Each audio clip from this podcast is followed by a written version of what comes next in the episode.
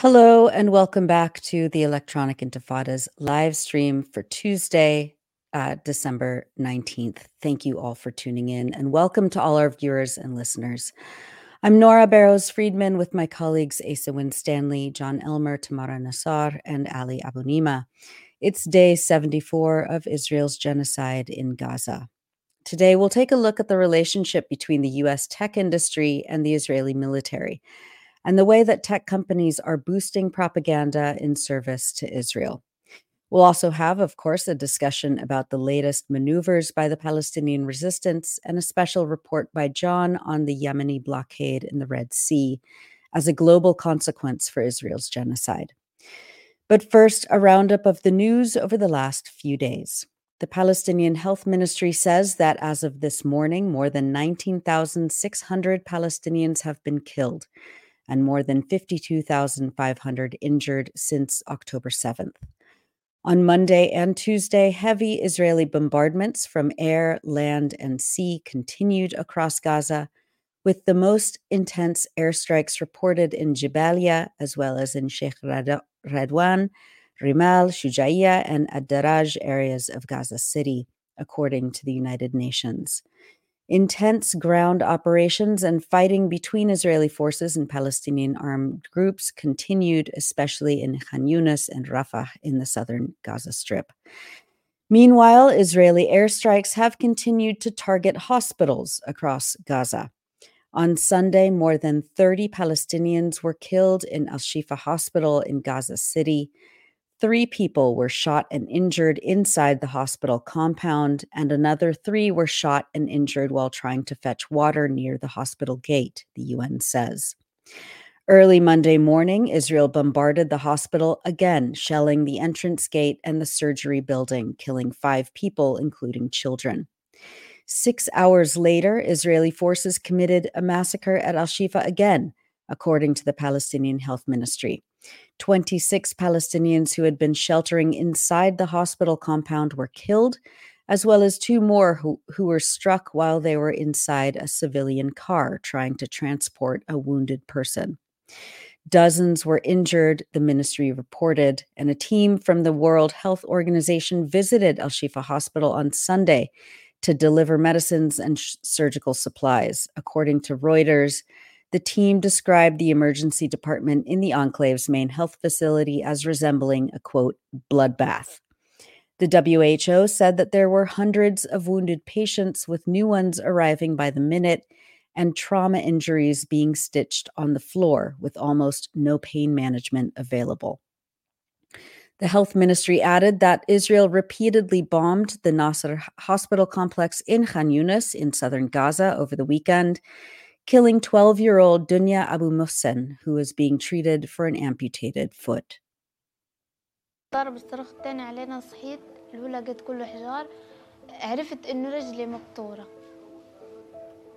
لانه كان في دم وما كانش ما كانش في الي رجل لو كنت احركها ما كانتش تتحرك إيه طبعا إيه اللي استشهد اللي هم ماما بابا إيه اخوي محمد واختي داليا حدا يطلع لي برا اللي هو يسفرني برا أي دولة. إني أطلع برا بس عشان أركب رجلي وأصير أمشي عليها زي الناس. يعني عشان أصير أمشي أطلع أنزل ألعب مع أخواتي. إني نفسي أصير دكتورة زي هدول الدكاترة اللي بعالجونا. عشان برضو إحنا نعالج أطفالنا. أنا بدي إشي بدي إشي واحد بس إني تخلص الحرب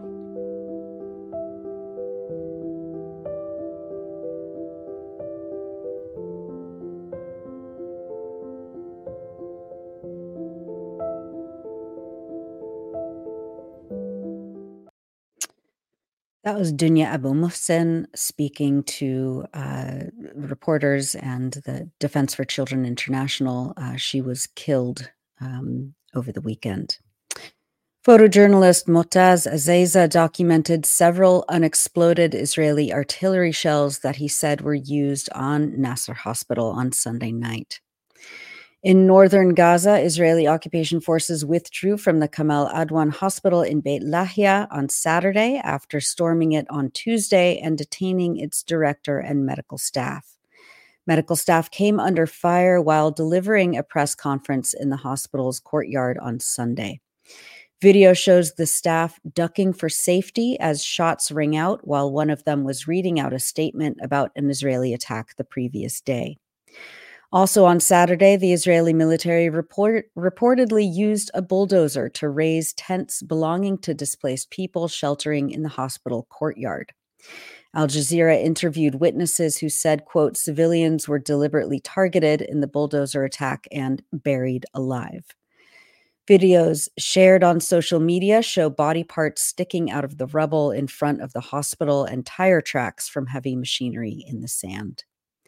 Israeli soldiers attacked and arrested doctors at the Al Ahli hospital on Monday.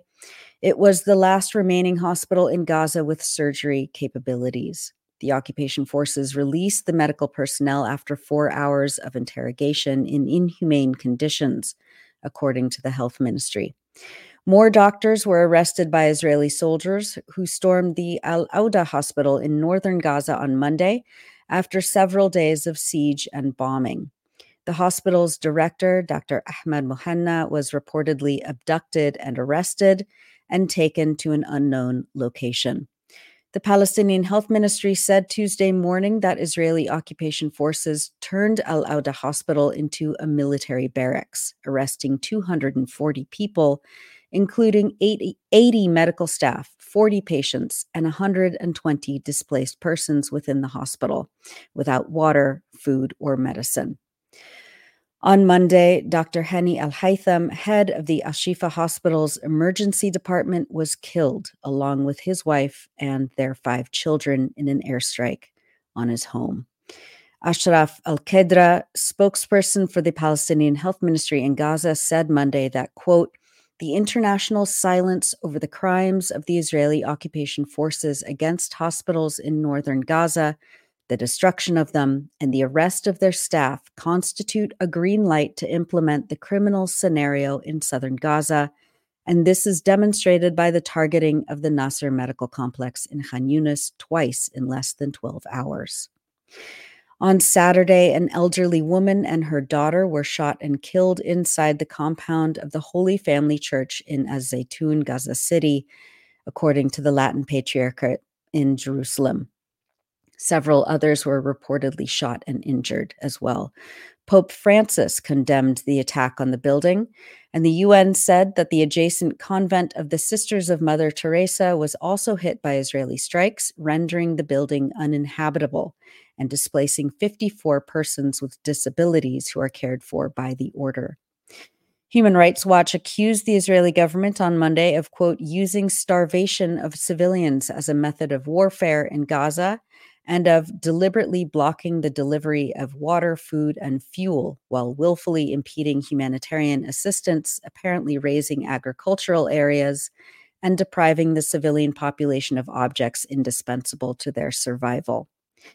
Meanwhile, telecommunication and internet services across Gaza were once again cut on December 14th, but partially restored as of Monday evening, according to the UN. This marked the fifth blackout since October 7th. And finally, in the occupied West Bank, Israeli forces killed 12 Palestinians between Saturday and Monday, including three children. At least 291 Palestinians, including 75 children, have been killed by Israeli forces and Israeli settlers since October 7th. And that's just some of the news. As always, please go to electronicintifada.net for more. And coming up later in the broadcast, we'll be analyzing some of the newest videos made by the Palestinian resistance, and we'll discuss Yemen's role in the fight against Israel and the West's complicity in Israel's genocide. But first, we're now joined by Irish tech innovator Paul Biggar. Paul is the founder and CEO of Darklang, a next generation developer tool. He was also the founder of Circle CI, and he's with us today to talk about the role that big tech is playing in Israel's genocide. Paul, it's so good to have you with us today. Thank you so much for having me. let's have you begin by talking about the world you've worked in for so long, the tech world, and what you're seeing in terms of how it is engaged right now with the genocide and, and why you're speaking out. Tech is a it's an interesting place. The you know the, the, there's a lot of people who come in with the idea that that they want to make the world a better place, um, and the the way that they do that is is it tends to be a little bit odd. It tends to be a little bit um, in service of of existing power structures. And one of those existing power structures is venture capital. And venture capital um, from the this you know from the October seventh attack has been extremely pro-Israel and has been extremely active at spreading misinformation uh, that is um, that is intended to take our eyes away from what's happening in Gaza. Um, and that was basically the reason that I felt I had to speak up. Paul, just for uh, our viewers who aren't as familiar with the world of tech as you are, talk to what is what is venture capital? What role does it play? And you are describing. You wrote a very powerful piece called "I Can't Sleep" on your on your blog and just that first sentence is so powerful where you you say how as all of us have been since october 7th we cannot escape the horrifying images of palestinian mothers fathers bodies being torn apart and then you wake up the next day and you are going into meetings with all these tech people and it's all very banal a lot of us deal with that incongruity in our daily lives you're dealing with a world where huge amounts of money are involved, and people like you who have good ideas, who are starting companies, need to get investors. These are the venture capitalists, as I understand. What's that like now? Who are these? Who are these uh, venture capitalists? And I'm assuming they're all very pro-Palestinian, right? Yes, yes. Oh, overwhelmingly.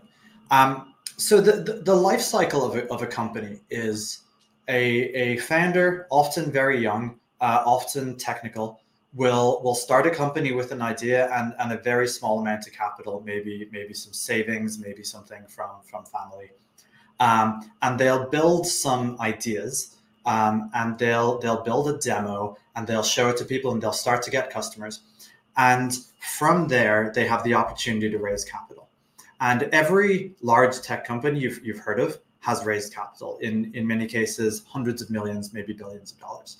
But they raise it in progressive steps. So your first step today might be to raise one and a half million dollars. And that might be from, from angel investors, which is wealthy individuals who are probably the most sympathetic of, of the group to um, uh, to Palestine, but still not super sympathetic in, in, uh, in the overall case, I'd say. But then from there, you start to move to institutional investors, and these are these are companies like Sequoia Capital, um, or or you know one of the companies I called out, um, Redpoint. The, these are companies that uh, have hundreds of millions of dollars and that are able to write much bigger checks. And you need those checks because the way that tech works is you build with capital in advance of getting revenue. So that means that um, the you hire people and you hire a much bigger team than you can really afford and you do that with the capital that are given from these investors. And these investors tend to be professional companies that themselves raise money from larger investors. And those investors often are things like universities pension funds. Uh, and they give those money to um, general partners at, at these uh, investment funds like Sequoia, and then they write checks of 5 million, 10 million, 50 million dollars in in the companies. And the thing is, you need to know where your money is coming from next year. If you write off those investors, if you say I'm no longer going to work with these people, or if you piss these people off, then they may not give you money next year. And then you might have to shut your company down. You might have to do a huge layoff. You might you know let down your your you know hundreds of staff who are working in your company who who now need to get new jobs and right now that's not a great environment but also you throw away in some cases five to ten years of your life's work and and also you know your personal and your family's opportunity at wealth. All of those you know are at risk from founders who speak up. For founders who speak up. And and have you seen that? Uh, can you can you say i've actually seen this happening or are we talking about a theoretical risk here um, since i put out my blog post i have dozens of um, emails dms um, even even LinkedIn in mails from people telling me how my post spoke to them. It said the things that they wanted to say, and they felt that they could not say it. Um, with with friends and people I've known in in tech for a long time, many of them are saying the same thing. I was I was speaking to one in um, in October. This is someone who is, you know, tall white man, well established in tech. Um, very successful, very well known. And he was saying, you know, if I speak up, I risk everything I have. And but Paul, you you you're also uh, a founder, and you presumably need to raise money. Are you not worried about this as well? I mean, what's, a, what's a little thing like genocide between uh, between friends? Yeah, um, I, I am worried about it. Um, I think that relative to most people in tech, uh, I, I have it really good. My previous company, which I'm no longer uh, a part of, was successful and I was able to take some money off the table. So my family will not starve. The uh, company that I'm working on at the moment is already doing pretty badly. So, you know, we, we, we, we've been going for seven years and have not hit success yet. And I'm sure we will someday. But, you know, there there's very little to threaten in that in that to threaten me personally in that sense and also you know the the board of my company the, the people who who decide whether i continue to have my job um, I, I control that and that's not true of an awful lot i would say that the vast majority of, of tech companies out there usually their board is controlled by um, by investors um, and by you know people who have a vested interest in the financial success of the company and really do not give a single fuck about genocide. Well, um, I wanted to ask you about uh, a piece that was published earlier this month uh, by journalists Lee Fang and Jack Poulson uh, about how the tech world is helping Israel shape online discourse. Um, there's one U.S. Israeli investment fund called J Ventures that seems to have a large hand in all of this. Can, can you talk about this and the significance of these kinds of tools that Silicon Valley companies are using right now? Yeah. So I, I think a large part of the narrative is uh, the cancellation of Paddy Cosgrave. So Paddy Cosgrave was uh, the CEO of Web Summit, uh, an extraordinarily successful company, um, which was the the go-to place in uh, for investors and startups and the entire tech industry to uh, to congregate. It was originally in Dublin, it moved to Lisbon, and, and, now there's a there's a series of different conferences around the world. And he spoke up and he said a very simple thing. He said war crimes are, and I'm paraphrasing here, uh, war crimes are bad even when they're committed by our allies. And he was instantly cancelled. And this article um, by Lee Fang and Jack Poulson told the story of how that actually happened.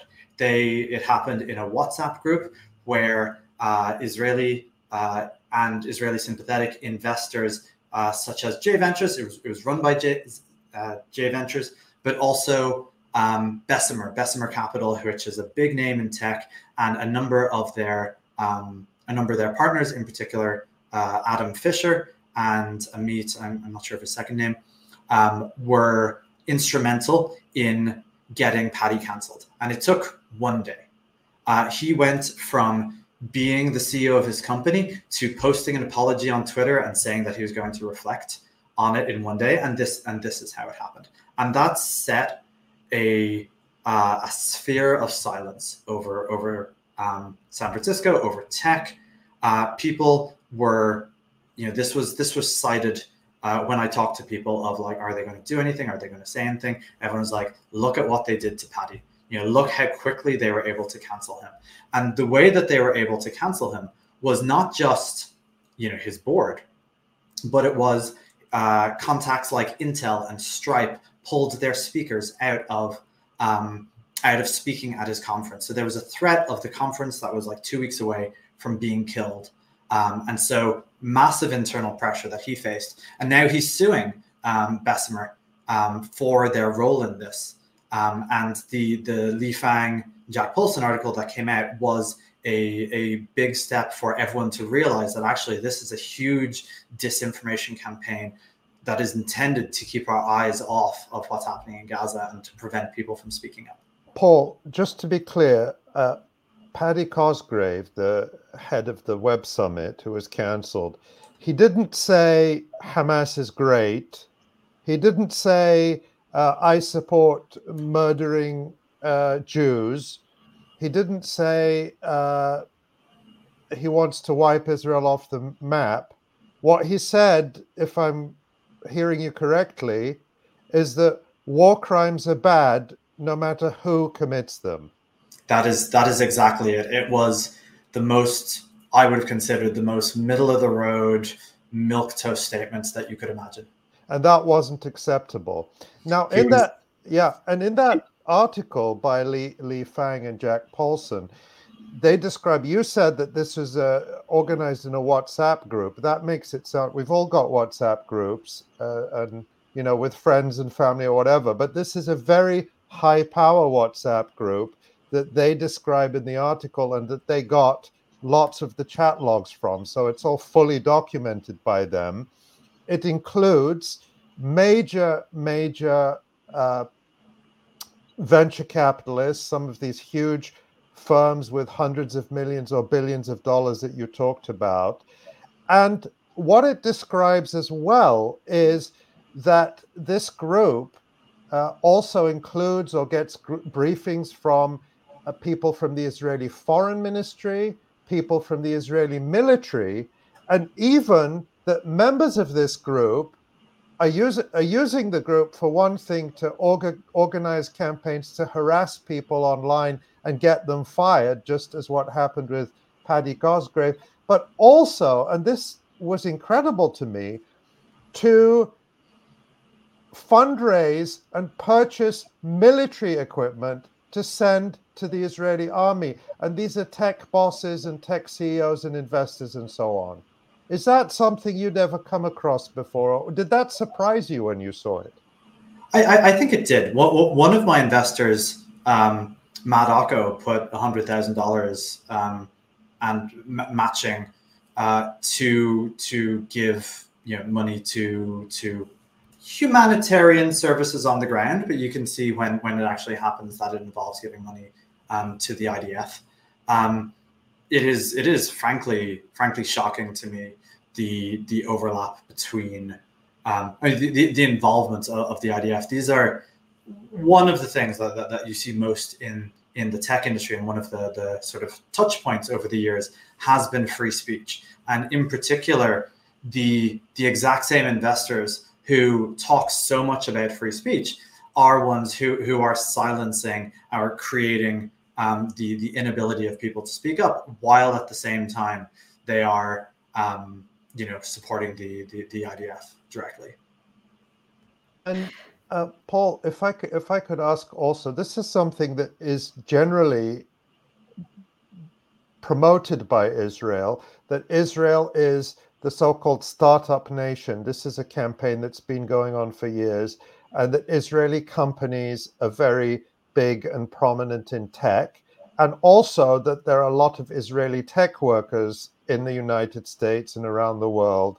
And now in Ireland, which is where you're from, there was a recent report about a, a significant number of visas being given to Israeli tech workers. Of course, we can't uh, generalize about all Israeli tech workers. Some of them may have very good views or, or may even be against this genocide. We don't know. But in a general sense, how do you see that Israeli presence in the tech world playing out in terms of that suppression of speech, or, or does it? I mean, is, is that a factor at all? Yeah, let, let, let, me give you one, one example of um, a group chat that I was in. So this is this is a group chat of the venture firm Boldstart. They're a New York-based firm, um, and they they invest in enterprise tech, and they usually write the first check. So they they write two hundred and fifty thousand dollar checks to to one million dollars to relatively new companies, and you know the group chat is is it's usually founders of their portfolio companies, so people that they've invested in, and they put out statements in support of of Israel um, right into November um, and every one of those was, you know, it's in Slack. They were they were hearted. There were people saying, "Thank you so much for your support of Israel."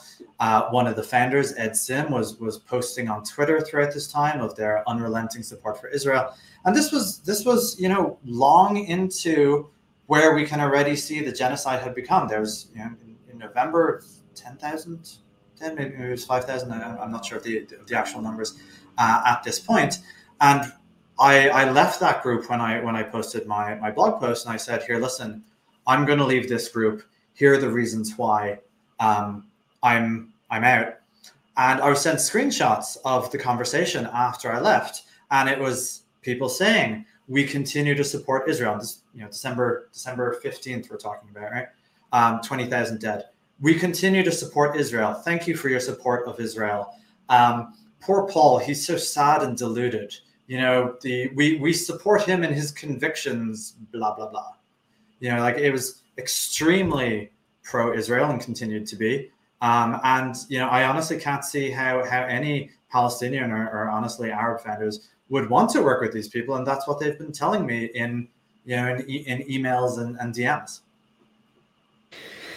paul um, while uh, while this is happening, there was uh, just a couple days ago um, the uh, Times of Israel uh, reported that quote a delegation of 65 investors, CEOs, and senior executives of U.S.-based technology, venture capital, and private equity firms.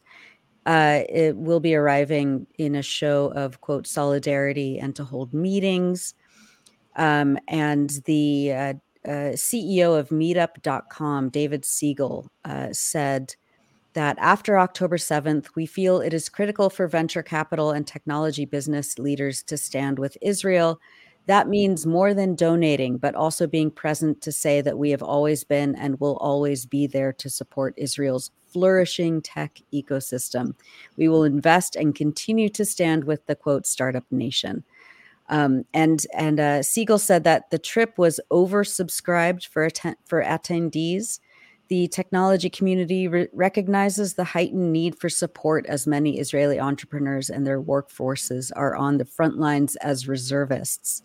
Um, at the same time, here in the Bay Area, uh, where I'm based, there have been protests by Google and Amazon workers um, to tr- and and members of the community uh, to try and get these big tech companies to stop um, contracting with the Israeli military.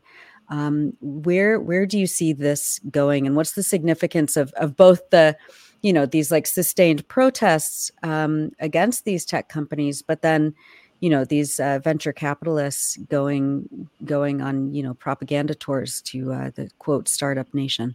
Yeah, so uh, you know th- there's a desperate need for Israel and for Israeli supporters or supporters of Israel to to keep the narrative at supporting Israel. Um, and you can see this in in investors, you know, talking continually about um, anti-Semitism on on you know at Harvard, that that sort of thing. The um, you know the, the, the tech mission to Israel is to me just you know part of the exact same movement. I've seen um, I've seen the agenda. I've seen the people who are on that list. There'll be an article coming out in the Intercept maybe today uh, that, that that has that list. And you know they're they're meeting with the IDF. They're they're meeting with President Herzog um, on Thursday, I think. You know these this is like deeply embedded in the um, in the Israeli military um, and the, the machine that, that keeps the genocide going. And it, it's it's very deliberate. Um, the the focus of the investors um, and the the you know related uh, pro-Israeli uh, people on the trip, you know, often often CEOs and, and powerful people in tech, is to keep our eyes off it and to keep us to stop talking about what is actually happening because it allows them to, or it allows Israel um, to to keep doing what it's doing. And the unfortunate thing is that you know these these investors um, and tech executives are are very powerful. They they have the ability to shape a lot of the conversation. A lot of them were involved in shaping the conversation about you know talking about anti-Semitism on on, on campuses uh, and all of it. And and some of them will will admit it and say it out loud. Uh, Max Altman, who's who's the brother of of Sam Altman, who's the CEO of um, uh, of OpenAI, was saying you know, good job on Sam on being on the front page of uh, of New York Times to take conversation away from what's happening in Israel. Uh, Paul, you have talked about the silencing effect within the world of tech, effectively censorship.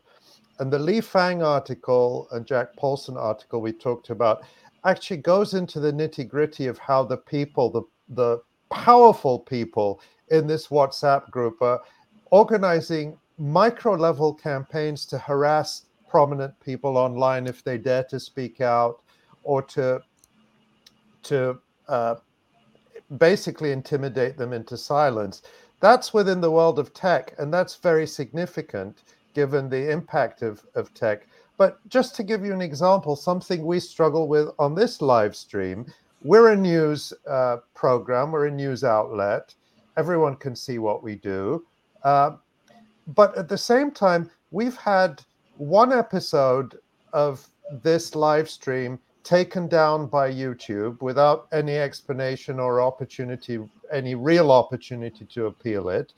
And we've had uh, another video taken down. It wasn't a live stream, but it was another video we'd made, all in the last two months in the context of the genocide, because we discussed in, in one case, we discussed videos put out by the Palestinian resistance. And again, we do this in the context of news and analysis. What do these videos show? What are they telling us? Of course, we discuss also videos that come out from the Israeli army, although I don't think we've ever had a show censored because we showed something from the Israeli army. So we're constantly checking ourselves and saying, how far can we talk about this video? and we're going to be talking about some later in this uh, program as well. I knew people were asking us in the comments, and the answer is yes, we are. Um, but so that's the censorship on the bigger scale. And over the years, there have been reports about these tech companies, whether it's Google or Twitter or other ones, Facebook, Meta, that are in collusion with the US and Israeli governments to shape the narrative. Is that ha- is that happening? Are we being too sensitive? Are we being too paranoid? What do you think? You, you, you're not at all. I, I think one of the problem with with you know things where, where, you start thinking we're paranoid. Is this a is this a conspiracy theory? You know, is that that that they're not grand schemes. They're they're they're simply the the natural effects of um, you know capital movements and education and investment and things that have been happening for, for years. So you know, Israel has a uh, has a very powerful uh, army, and that army often has a lot of technologists in it. And, and there's a there's a specific unit of it called the uh, 8200 unit, uh, where people are working in signal intelligence and that sort of thing. And an awful lot of these people become tech founders afterwards. And those, you know, tech founders, they go to Silicon Valley. Some of them become uh, investors. There's an awful lot of investors who've been in the IDF. Um, and there's, there's an awful lot of, of investors who who have Israeli citizenship, um, who you know in some cases have lived in Israel.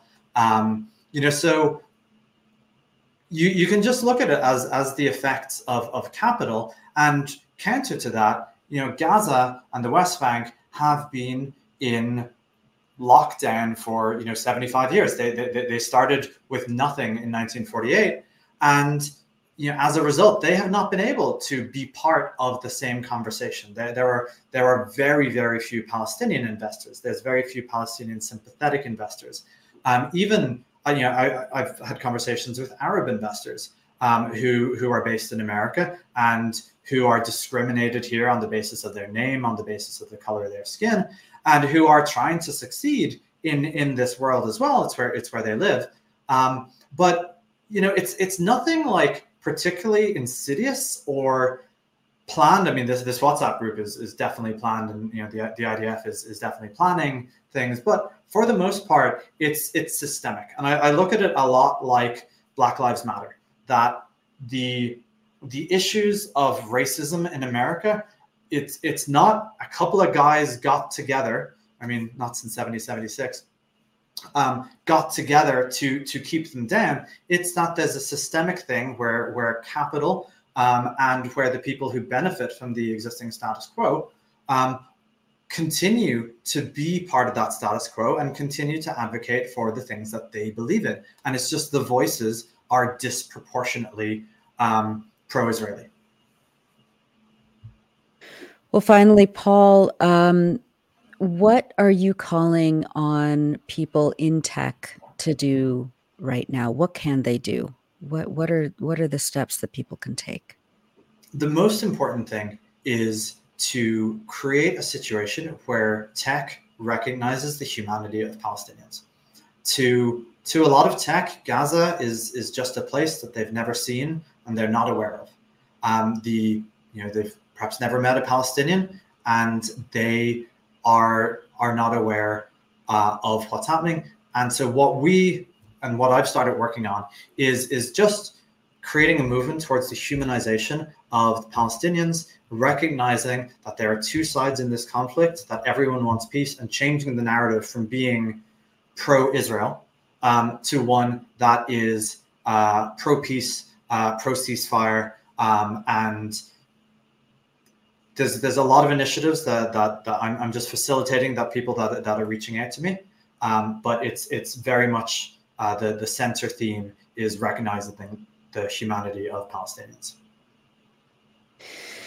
Paul Biggar, uh, CEO of Darklang and the founder of Circle CI. Um, we are so grateful to have you on today. Uh, and yeah, we're putting the uh, link to your blog uh, up on the screen now so people can go and read more of your work. We'd love to have you back on. Uh, thank you so much, Paul. Delighted to be part of the movement. Thank you so much for having me. Thank you, Paul. Thank you very much. Thank you. And this is the Electronic Intifada uh, broadcast uh, for Tuesday, December 19th. Um, Ali, did you want to uh, talk a little bit about um, what we're going to be turning to next? Yes, well, we're going to be turning to a lot of um, interesting jelly beans. People are wondering why we have, or some of us have come to referring to these videos as jelly beans. I think that was a word that just popped into my head when we were trying to avoid the censorship. I thought, what would be a word that we could call them that uh, it was a joke, but it seems to have stuck. So those of you who are wondering why we keep referring to jelly beans or why some people in the in the uh, comments do that's why but yeah i just wanted to give a quick reminder before we do that that uh, uh, from now actually starting from last week until the end of december when you make a donation to support all the journalism of the electronic intifada uh, it will be doubled. There are a couple of, uh, let's call them angels, to use the word that Paul taught us about angel investors. But these are angel donors who've come together and they've said, we really believe in the work of the Electronic Intifada. We uh, support the work you're doing, and we want others to do so soon. So, anyone who makes a donation between now and December 31st, these angels will match your donation fully, dollar for dollar. So, this is an important opportunity for us, and I hope for you who want to do something to support what we do. Um, and we're so grateful to people, to the many people who have already donated. I'll just say as a quick reminder that most of the funds we uh, use during the whole year we raise in December. So the donation you make now will support our work throughout the coming year. And right now, when we're publishing more, we're working more, we're reaching more people, our costs go up. So your support is incredibly crucial to supporting everything you see at the Electronic Intifada. First and foremost, the incredible reportage from our colleagues in Gaza who are doing amazing work. We support them. We uh, we pay for all that work. We pay them for that work. It's so important to do that. And everything else you see, including this live sc- stream, our podcast, all the articles and analysis we do. That's why we're independent. That's why we can have these uncensored discussions. So, just a reminder your donation will be fully matched until the end of the year, but don't wait till the end of the year. Help us get this done today. Thank you. Thanks, Ali. Um, and uh, now we're going to turn to Jon. Jon, you uh, have been looking into the situation around Yemen's involvement, uh, especially over the last couple of weeks. Um, and we're going to be uh, uh, watching some media as well, and then we'll turn to the uh, jelly beans content um, afterwards. But but give us give us an overview of what you've been seeing in terms of Yemen and why it's so significant. Yeah, it's good to see everybody. Um, we've been wanting to do Yemen since the beginning of this conflict, and there's just uh, there's so much in the day in the shows to cover on Gaza that we just haven't given um, we haven't had the time, but we've wanted to do this for a long time. So, um, shout out to Yemen. Um, this should have come a lot earlier, but um, yeah. So essentially, Yemen has set up um, a blockade, a de facto blockade um, of the strait that goes in from the Arabian Sea into the Red Sea to the Suez Canal, which is a critical shipping route, um, one of the three most critical shipping routes um, in the world. Um, and the Yemeni armed forces, um, under what the known in the West as the Houthi movement, um, named after its leader Abdel Malik al Houthi, but they call themselves Ansar Allah um, and the Yemeni armed forces. Um, and essentially, as a direct response to the blockade and seize, um, siege on Gaza, um, the Yemeni armed forces um, sort of threw down a gauntlet and said, um, until the siege of Gaza ends, shipping by Israeli companies through the Red Sea wasn't going to happen. And they backed that up with um, the seizure of um, of an Israeli flagged or or an Israeli adjacent um, ship um, to show that they meant business. But what they have been doing is before that they were warning ships not to go. Um, they boarded ships um, and told them to turn around. Um, and effectively have set up a de facto blockade um, of Israeli ports and travel through the Red Sea um, through the Suez and into uh, the Mediterranean Sea. So this is a significant shipping route. It's an oil shipping route. It's a container uh, shipping route. It's already an area that's full of uh, warships from all over the world. But the United States has, of course, since October 7th, really uh, buttressed their force um, in this area. And so it's basically crawling with American uh, warships and destroyers, miss, cruise missile destroyers. And um, the Yemenis have used um, their media um, really well. Um, and of course, they have the support of the Yemeni population, which is overwhelmingly in support of the Palestinians. And I think a lot of people in the Arab world have watched um, this resistance from the Yemenis joining in this war um, and it really stands in stark contrast to, of course, to their repressive governments who don't represent um, the feeling on the streets. So um, I think Yemen has found a legitimacy um, in this blockade and is participating in the war um, in a consequential manner, opening up a southern front um, to the war that includes the war in the north uh, with Hezbollah um, now this war in the south. So the the um, Ansar Allah has attacked um, Eilat as well, southern Israel, um, principally using um, ballistic missiles, cruise missiles, and drones, loitering drones. um, which are something that the um, Yemeni armed forces has uh, a lot of experience with over the past nine years, um, fighting against uh, the Saudi U.S. coalition um, that attempted to overthrow their uprising. Um, and so they're not a, they're not a non-state actor. They have resources of an armed force, and in fact, they have um, anti-ship um, capabilities that no other um, states, uh, meant very few states have. And so they did this um, blockade verbally. They expressed how it was going to happen. And then this video that we're seeing right now was from November 19th, um, when the Yemeni armed forces boarded um, the Galaxy Leader, which was uh, an Israeli owned is an Israeli owned ship. Um, and you can see just even from this video, they have the capabilities, they have radar capabilities to find these ships, and they have helicopter capabilities to land uh, a reaction force um, onto the ship. So they're they're they're not a guerrilla force anymore. They were a guerrilla force in the fight um, against the Saudis, um, but they have um, turned themselves and used the resources of the state um, to, to form a considerable, um, you know, quasi-state um, force.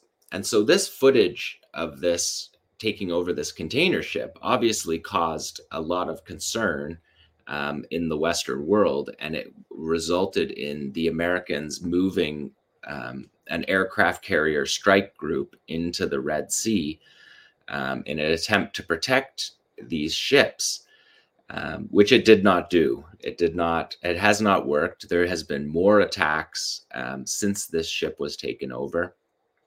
Um, and we can see in this video that it's obviously a complex operation. It involves the helicopters. You see the, the boats flanking it. Um, and at this point, you also see them flying a Palestinian flag um, on the roof of the of the ship. So again, this is a, a major shipping corridor. Twelve percent of the world's oil, um, so as much as thirty percent of U.S. or of uh, international um, shipping containers at any point can be passing through uh, the Red Sea into uh, the Suez Canal to get into the Mediterranean Sea. Um, and so uh, Ansar Allah has warned ships um, not to pass. And there has been um, a considerable effect to this that we have seen. This has been happening for two months, um, but we've seen over the last few days um, it step up considerably. And this map here shows you what the consequence of closing the Suez Canal is for shipping. It means instead of taking the shortcut, it means you have to traverse all the way around the southern tip of Africa, which can cause delays depending on the shipping um, from a couple of weeks to a month. Um, the shipping costs, of course, go through the roof because the um, the costs and logistics um, of the trip become manyfold increased. Um, and so you see this um, de facto blockade creating a situation that the United States feels like they have to actively be involved in. And they're here's the State Department's response to this ship, and we can hear the uh, the Yemeni response to it. This is from uh, from November. The Houthi uh, seizure of a, the motor vessel Galaxy Leader in the Red Sea is a flagrant violation of international law. We demand the immediate release of the ship and its crew, and we will consult with our allies and UN partners as appropriate on next steps. Thank you. So we demand the release of the ship, and this is the Ansar Allah media representative uh, for their armed forces. He simply says no. Um, and so this kind of defiance um, and and inability to be deterred in the in the sense that uh, um, the Western powers um, always intend with their threats, and we know from Nasrallah's speech that um, all of these other fronts um, Lebanon that the Americans are phoning constantly behind the scenes, Nasrallah said, threatening everybody, um, threatening that if they participate, that their countries will be destroyed and sent back to the Stone Age and whatnot. And um, the Yemenis, who have nine years of experience fighting the American Saudi coalition, just simply say no, um, which is just um, like a defiance that spreads throughout the Arab world and is um, a real source of pride for the Palestinians. Abu Ubaidah has, of course, mentioned uh, mentioned this, and the Americans um, have been forced to have warships, um, um, missile destroyers that escort their aircraft carriers, actually downing and then you can see from this map just how many American assets there are in this area that are unable to deal with Yemen, who, depending on how you classify, can be considered the poorest country in the world, um, devastated by nine years of war, famine. Um, uh, but their resistance is is prompting the Americans to have so many warships that you can barely put it on a map. Like this map's almost absurd. Um, and they're constantly um, shooting down um, ballistic and cruise missiles. And what the um, ansar allah has used to great effect is drone swarms. They use loitering drones or suicide drones drones that are themselves missile capable. Um, and they they flood the area with uh, numerous drones to attempt to get through um, air defense systems, which is something they did to great effect in Saudi Arabia when they targeted um, Saudi oil refineries um, during that war. So essentially, what the what Ansar Allah has done ha- has basically been to draw a line um, in this area that the Americans are trying to work with their allies to figure out what to do um, because the Yemenis have the capability to shut down shipping to Israel, um, which is very con- um, considerable. Um, so the Israeli economy is already stretched by 360,000 people called up into the reserves. Um, you know, air traffic has all but stopped um, into Ben Gurion Airport in Tel Aviv. It's just a trickle. Um, and so they've Israel has lost this sort of core part of their economy, which is like um, the Jews of the world coming to visit family, you know, what would be called uh, tourism writ large, but it's lo- a lot of it is family visits and and whatnot. Um, so that's been a huge uh, hit to the Israeli economy. Um, of course, we know that there's no laborers from the West Bank accessing Israel. They've been shut out of Israel. So they've lost hundreds of thousands of West Bank laborers. They lost hundreds of thousands of Gaza laborers when, um, after the attack, uh, they sealed the border with Gaza. We know that they've lost tens of thousands of Thai workers who were their um, their labor force um, on their kibbutz farms and whatnot.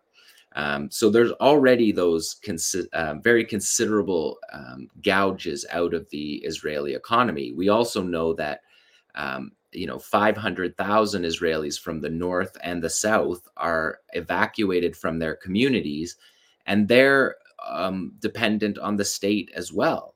So the state's putting them up, Israel's putting them up in hotels at considerable cost for an indefinite period of time. Um, and also, just because you've evacuated those communities, there's no basic economy happening in those communities. So, store shops are all closed. Um, unemployment's tripled um, in Israel in the last month, just in the last month.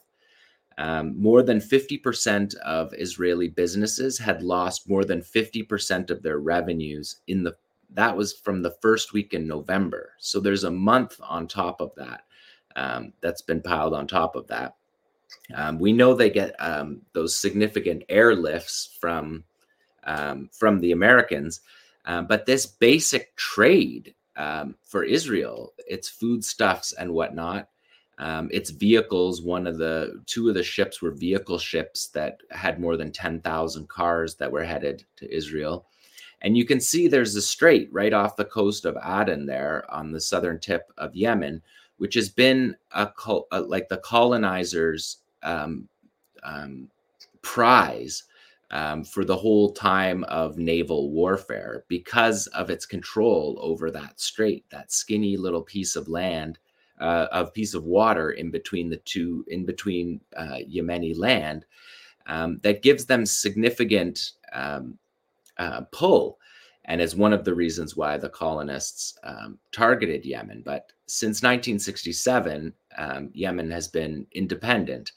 And they've been able to, to use their state apparatus to effectively create a blockade of Israel um, that's blockading one of the most significant um, trade routes in the world. Um, and so, if you count the number of Israelis that have had to leave their communities, plus the number that's called up, you have almost a million people removed from their society, um, generating income um, for their state. And on top of that, they need to be paid out by the government. And Netanyahu has talked about um, setting up a war economy um, where they're just dumping money in, into anyone who needs it. So this kind of warfare um, is not sustainable. And when you put the um, the actual consequences of Ansar Allah running um, effectively a naval blockade, a veto um, over Israeli ports with a basic um, with a basic explanation: end the siege on Gaza, um, or the blockade will continue. And there's no threat that comes from the Americans. Um, that that there's no threat that that comes from the Americans that deters the Yemenis because, for one thing, they're deeply popular. This position is deeply popular within their society. Um, we saw this demonstration last weekend that I, I, don't even know how you count. Is that a million people? Uh, many, many hundreds of thousands of people. Um, so it's deeply popular, and uh, and and and Ansar Allah has said straightforwardly, um, we're not afraid of escalating if you want to escalate this war, we're ready. And countries like the UAE um, hear that kind of thing, and they're not so sure they want to participate in something um, that, that has the capability. Yemen has the capability to shut the UAE's ports um, within minutes. Um, they have the capacity to make people decide uh, which side you're on in this genocide. And the United States has had to respond to this. Actually, just from this, this, this, um, Tamara, do we have the the um, the spokesperson Yahya Sari riding off from this speech?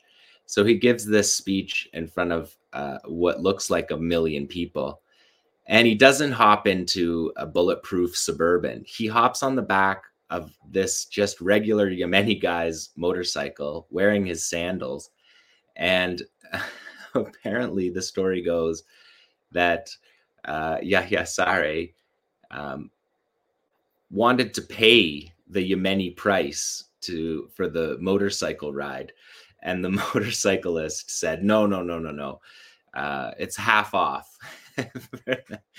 and so, um, just to show that that that this this this is a deeply popular position to be taken and I'm sure in the UAE, if the UAE's uh, Emirati leadership were to decide to take this position, it would be deeply popular there, of, of course, because people in the Arab world are watching with horror um, what's happening and are, uh, you know, embarrassed, ashamed of the role that their um, their governments are playing in this. So, um, yeah, the Yemeni veto, the Yemeni blockade um, has forced the Americans to set up. Uh, so these are the a list of the attacks, um, which generally include drone swarms, um, but have included some anti-ship missiles um, that are then forced to be shot down by the American carriers. Um, I have the numbers here somewhere, but it was something on the order of 75 um, missiles, drones had had been shot down um, since October 7th um, that are targeting either the ships um, or, in a lot of cases, targeting Israel itself. And so the US has had to set up, um, oh, oh, and also just to say, in the last couple of days, um, the largest shipping companies in the world have decided that they're quitting the Red Sea. So Zim, uh, Hapag Lloyd, Maersk, Mediterranean Shipping Company, Euronav, um, the French CMA CGM, And then yesterday, BP, British Petroleum, said that they weren't going to ship through the Suez um, uh, either. So they've created um, what the BBC called a maritime security crisis um, by essentially blockading um, blockading access to Israel um, until Israel removes the um, the siege on Gaza. And we know that the Yemenis have also targeted um, American assets. They targeted an MQ9 Reaper drone earlier in the war, which was a $40 million drone that was um, flying over Gaza and then moved down to the Red Sea. Um, and the Houthis knocked it out of the air. And so they appear to be ready for this fight. And the United States has now set up, excuse me, just last thing, Ali, that the United States has now set up this naval um, task force dedicated specifically to um, combating the um, the Ansar Allah blockade, and they named um, they named this operation Operation Prosperity Guardian.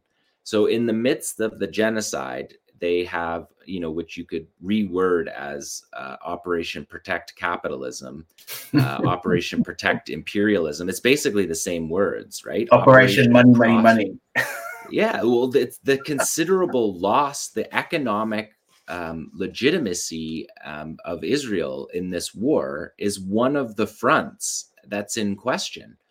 Um, and so they've they've they've stood up this um, naval task force that includes. Um, Jon, my, let me ask you about yeah. this. This is an important uh, point, and that that's such a, a brilliant uh, and detailed overview.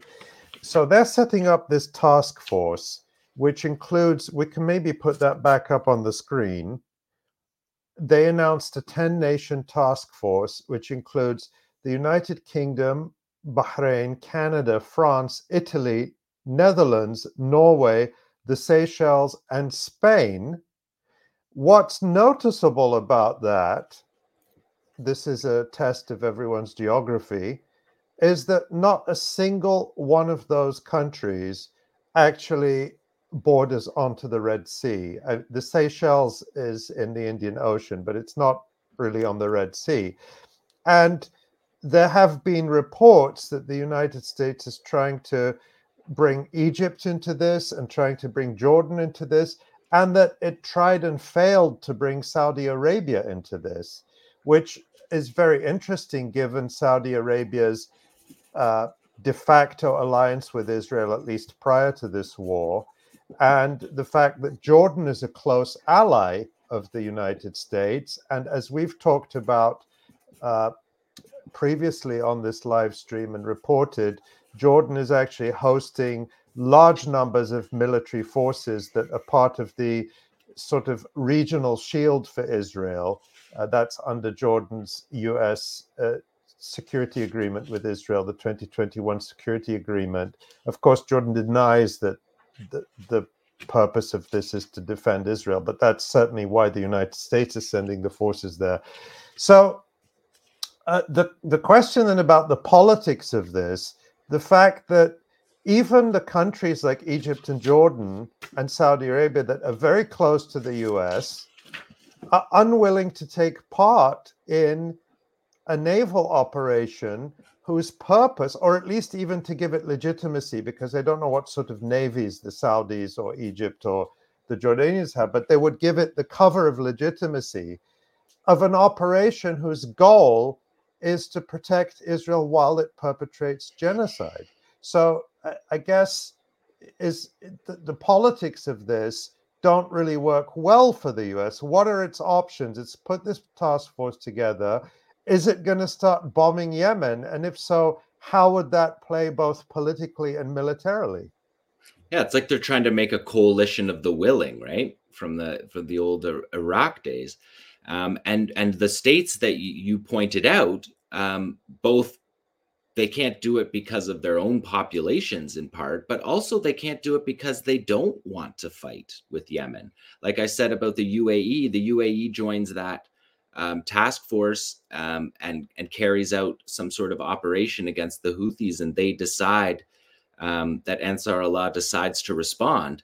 And now all of a sudden you have this whole different regional war. Like we've talked about the regional war in the north um, and where people fall on that um, divide. But now the Houthis have forced, Ansar Allah has forced people um, in the south to make these decisions.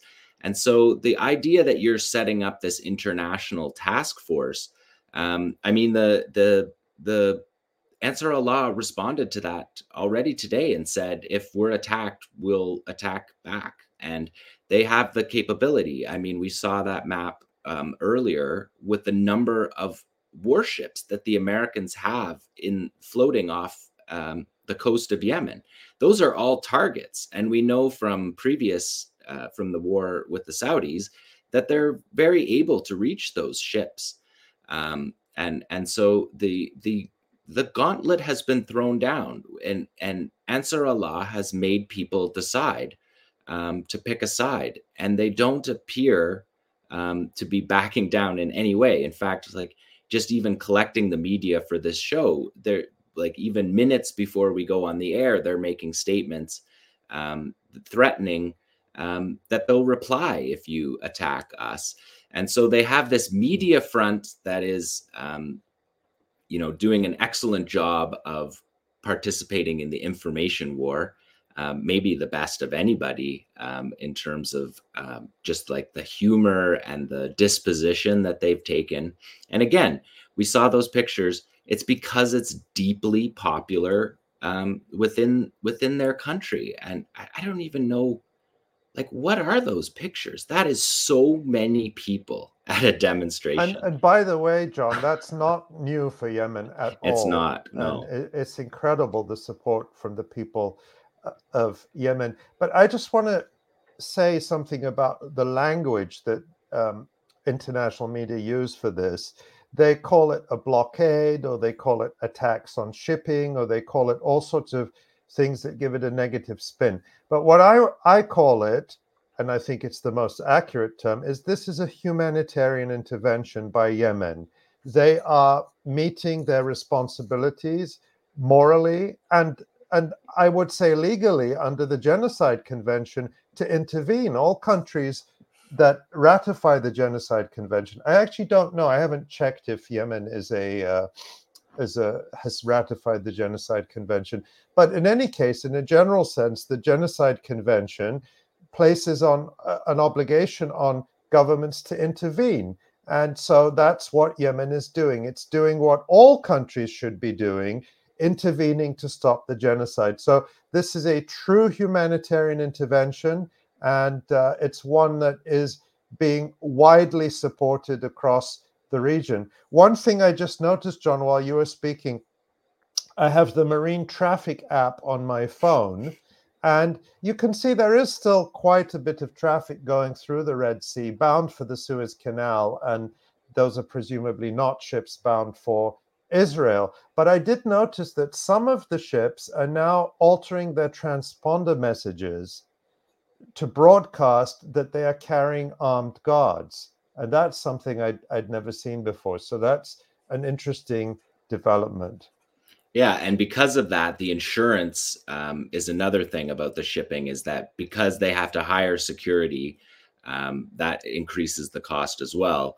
Um, and, and, the shipping costs of insurance um, go up considerably. So when you have high value um, shipping like oil uh, or vehicles and whatnot, the ship the insurance costs become um, extraordinary. Some people um, talked about eight times the price of what it was originally. Once you you factor in going all the way around Africa or having armed guards, and essentially that's what these ships are too, right? Like this ship is an operation to this naval task force is an operation to protect capitalism, um, to protect the free flow of goods um, in the face of a genocide. And, and, as you said, all of these countries um, that have these warships and have these capabilities, they could be taking those capabilities and taking them off the coast uh, of Israel and resupplying the people in Gaza who are being literally starved to death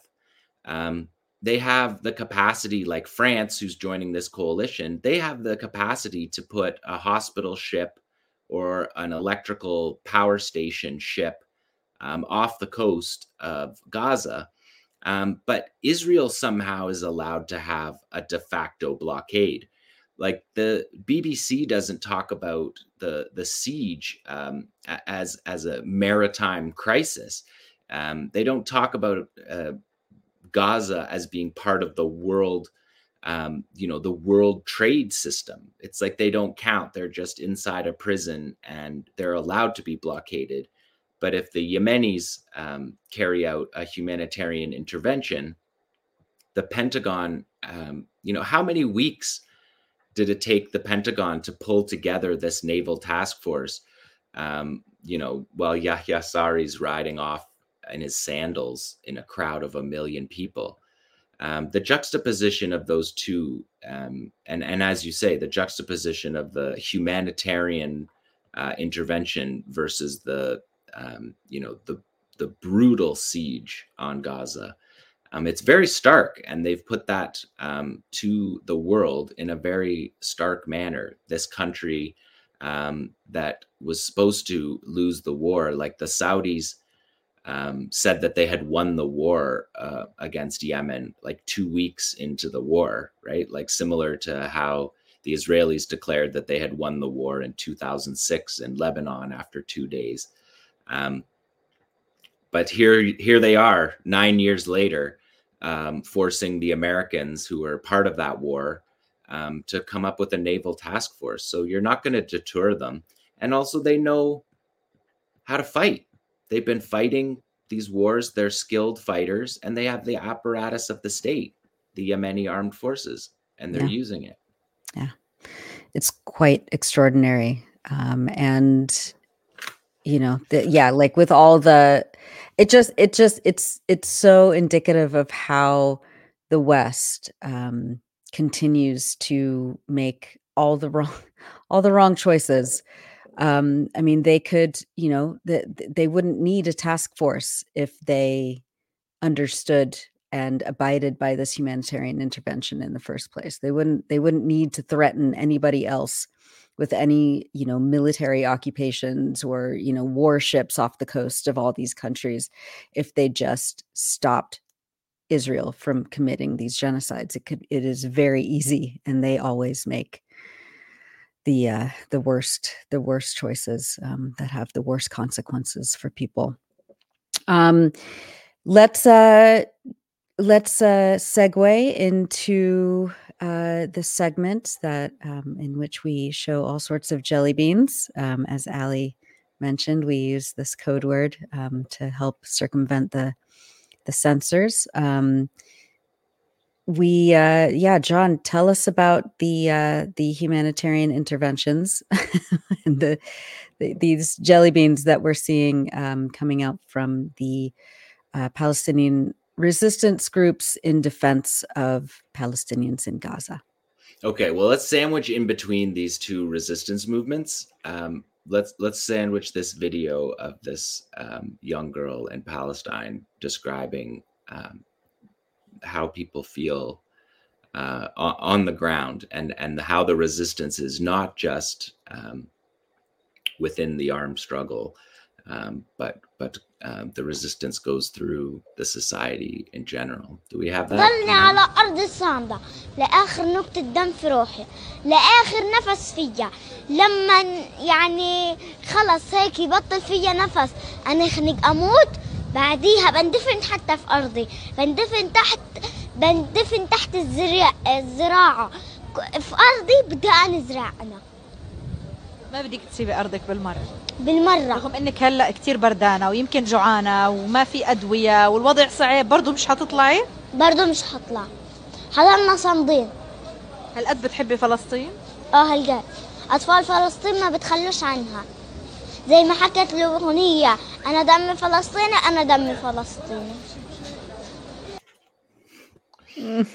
the children It's, of Palestine. Yeah, it, it's. I mean, it, it's it's incredible because that's the spirit you hear from people in Gaza. But it's also heartbreaking that this is something children even have to think about. Um, that that they should even be placed in that that uh, position. And I should say that that's the message we're getting from many of our friends in Gaza. We check in with them. I, ju- I just want to take the opportunity to say we do check in every day with our friends and colleagues in in Gaza.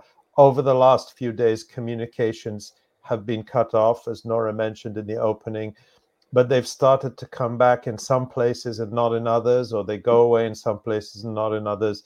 And so we are trying to stay connected with our colleagues and our writers in Gaza every day. And uh, what I, I remember one I, I won't I won't name them just because I didn't get permission to to quote it, but they used almost exactly say exactly the same words. Things are difficult, things are awful, things are indescribably horrible, but we are steadfast. And it's just uh, shows the scale of the miscalculation that Israel has made that mm-hmm. that murdering and bombing and massacring people, the massacres do not stop, that this will break people. And it hasn't broken them.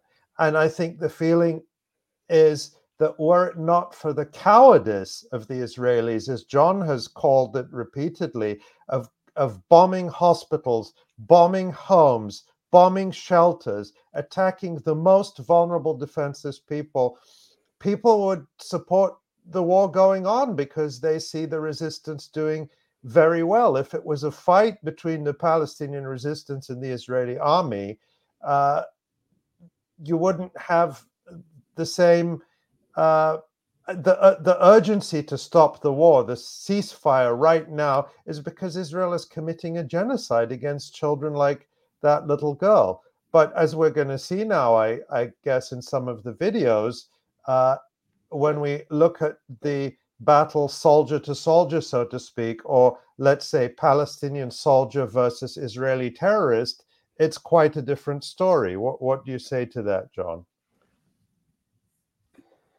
Yes, it is, and it, it couldn't be more stark. Um, uh, and and w- w- why don't we just get get into them, and we'll show how stark uh, the the juxtaposition is.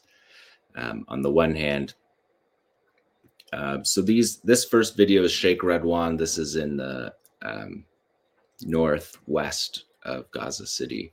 This is them wiring up a homemade um, explosive, um, and then we see in this again they're rigging these explosives and detonating them remotely. So their fighters are not carrying out martyrdom missions, but are actually returning back to their base after these fights um, which is which is a considerable um, development when you're building an army to protect your human resources in that way um, is something that has been remarkable to watch. We've even seen so these are Yasin strikes on uh, armored vehicles. And again, we talked about this before the war started, but look at these. This fighting is taking place in the rubble. So Palestinians are using the rubble of their destroyed homes um, to attack. You know, Israel attacks the civilians, destroys their homes, and now the Palestinians are using that rubble as part of the terrain to fight um, in an area that's otherwise an open desert. So these are hits on troops outside of their tanks. Again, they don't match the casualty rates that we're seeing.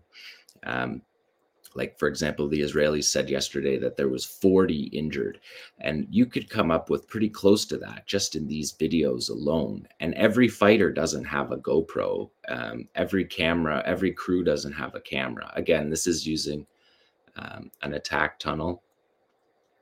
Oh this is the tunnel where the israelis sent the dog down into um, so the Israelis are coming, uh, inching closer and closer to fighting in the tunnels, but they're not doing it. They sent um, a tunnel dog down in the. But Qassam actually said, Jon, in this case, if I, I remember correctly, they said that they set this as a trap for the Israelis. So this wasn't this the so Qassam, according to their account, the Palestinian resistance, they wanted the Israelis to come down this tunnel. Yeah. And that's that's the way it is. They're the the tunnels are and that's one of the reasons why the israelis won't go in them because they're afraid of the uh, uh, i mean they're afraid of it on so many levels. We've talked about it for a while but there's so many different dimensions that are added to the fight when you go underground um, which we'll see. We, we we have tunnels coming up but we'll we'll, we'll keep it into the order but we'll get to the tunnels um, the the tunnels parts um, after. Let's go to the Okay, yeah. So the, again, look at this clo- this distance. And so the the trophy system, the active protection system on the Israeli tanks that shoots down um, the incoming round, um, it's not effective if you're within 60 meters. So that's the burning turret of the tank. Again, people ask like, what happens to these vehicles? Are they really being destroyed? I mean, we see it in the comments. I don't know how much more you need than that. The secondary explosions, the pieces of it flying in the air.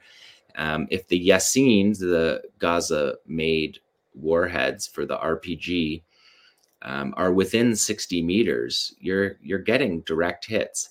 And they know where to hit on the vehicle. So they're hitting it in the back, behind, underneath. Um, and this is something that we know from um, captured from fighters that went into Israel on October 7th that they had like cheat sheets um, and they've studied where to hit on these vehicles.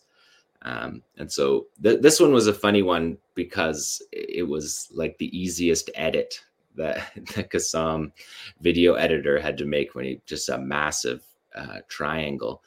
Um, again, but you see the, the, proximity. Seen, uh, I, I, just uh, the the the videos we're going to watch will leave no doubt about what's happening to these uh, tanks and armored vehicles that are hit. But we've also seen uh, yesterday there was one Israeli soldier who posted a photo of himself all bandaged up from a hospital bed saying that he was burned up in a tank in Gaza. So those who are not being killed are ending up sometimes very badly injured. That, that's not something I enjoy saying. All of this war is entirely unnecessary and the choice of Israel. Uh, but that is what happens when they are sending people into Gaza to carry out genocide and to enforce occupation apartheid, is that their people are getting killed and injured and you don't have to explode the whole tank so it, that's not how it works. What you're trying to do with armor piercing um, warheads is just to, to pierce the tank. And so you don't need to rip a massive hole in it to, to cause casualties. You just have to have a single um, a single piece break through and then you're inside you're trapped inside this metal box that the israelis um, refused to come out of. And we still see, uh, whatever day 74 are we? we? We still don't see the Israelis walking beside their tanks, in part because the trophy active protection. We actually, system. we actually will. We will see an Israeli walking beside. Yes, we do, yeah. and we see yeah. the one of the reasons why they don't do that coming yeah. up. Do you want to go? Are we? um Yeah, let's let's go to the, the next jelly bean the next jelly bean is the Kornets one, um, Tamara. So this is um, um so th- this is a meeting between um, Halevi, who's the chief of the um, the chief of the IDF, and he's meeting with this colonel in Beit Lahia. Um, and he asks yesterday, was there an indication for anti-tank missile fire here? Um, and his and his officer confirms, yeah, there's anti-tank missile fire here. And anti-tank missile fire is separate from Yassines. Uh, anti-tank missiles are, in these cases, are usually Konkurs or Kornet um, wire-guided missiles that are stronger than Yassines that can go farther and can penetrate deeper.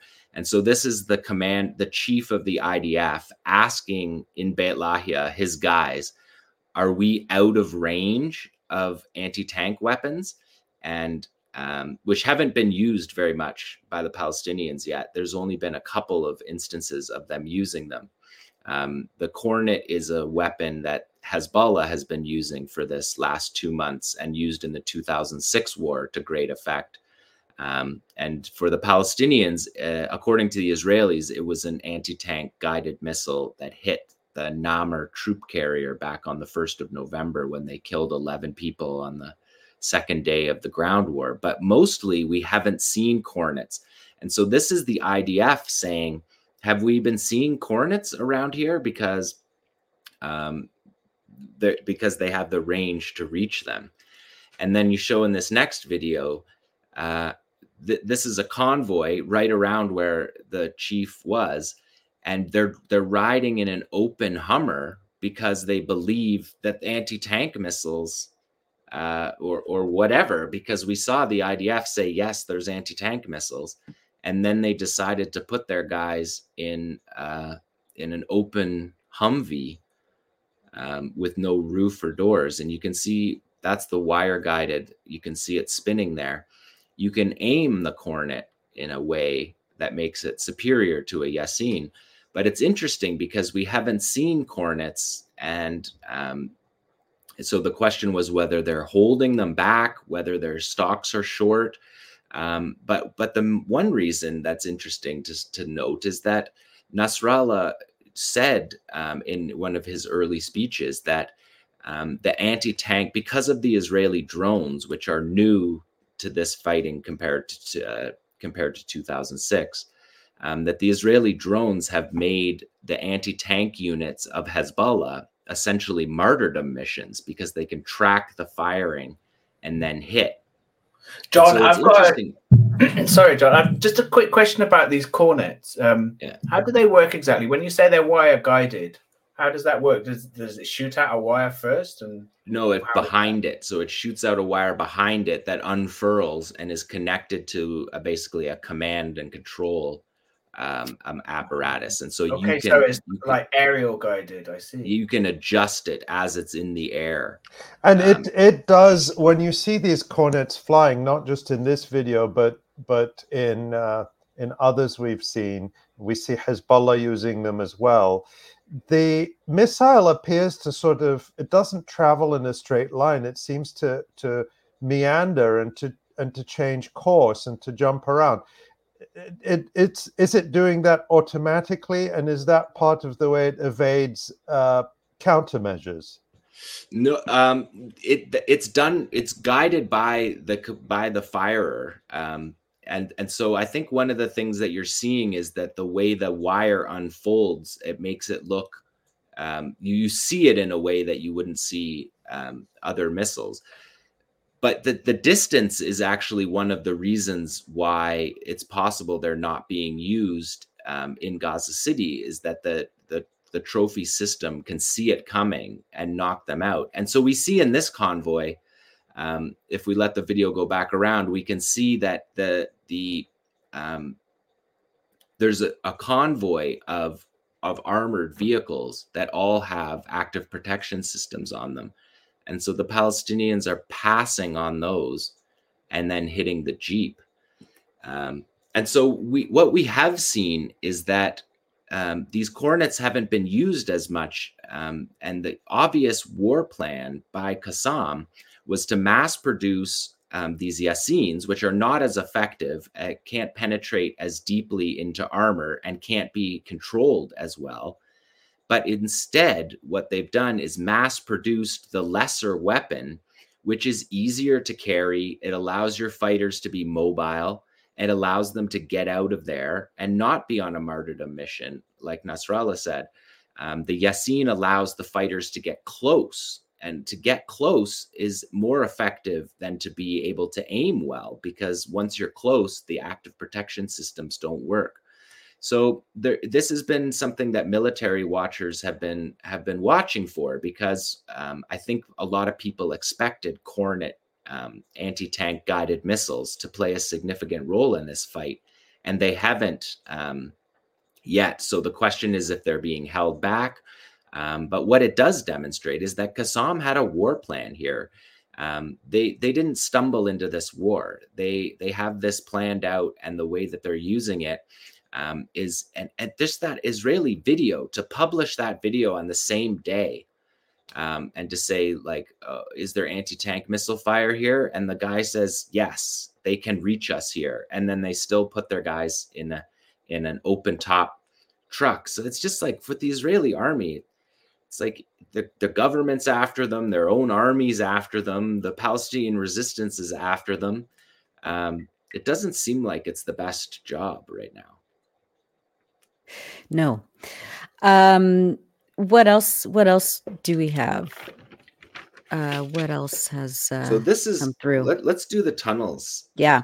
So so this is again this is the Israelis releasing captured footage um, that they got from Qassam. So this is a Qassam engineering unit. This is showing you a tunnel that the Israelis can't show you because they've never found one. Um, but they ca- they captured this. So you just see a tractor just driving into this tunnel. Um, um, and and what we're watching here is the construction of a tunnel that's 50 meters deep and according to the Israelis, four kilometers long, but that's only because that's what they've found. You can see here this Qassam engineer opening this door. Look at how sealed that door is when we talk about flooding the tunnels. It's completely, the concrete is completely sealed. He can't, he has to kick the door to get it open. It's so heavy and it's hermetically sealed. And so the part part of the reason why they use these doors is actually for the structure of the tunnel because it protects against blast waves. And then we see here, I'm not sure what, but but this is to me, it seems like a clue that there's drainage capacity um, in in that section. Um, clearly, that door um, is waterproof. Um, and then we see some of the tools that are used to dig, and they use these tools um, that are not that are not they don't use large tools that would make noise because one of the ways the only way the israelis know about them is to do sort of like um almost like seismic readings right to see to see if there's any kind of activity um you see this massive train apparatus with fuel um this is obviously a branch from the tunnel. They have multiple doors that they can seal. And each one of these doors, where the Israelis to go down there, they have to breach these doors. So they have to carry explosives. Um, and each of those doors can be booby trapped. And if we look and see at the end of this tunnel, as they're digging it here in, in the follow on video. So again, this is Qassam video that they're using for themselves in the engineering of this tunnel that's been captured by the Israelis, and then the Israelis are showing it to us.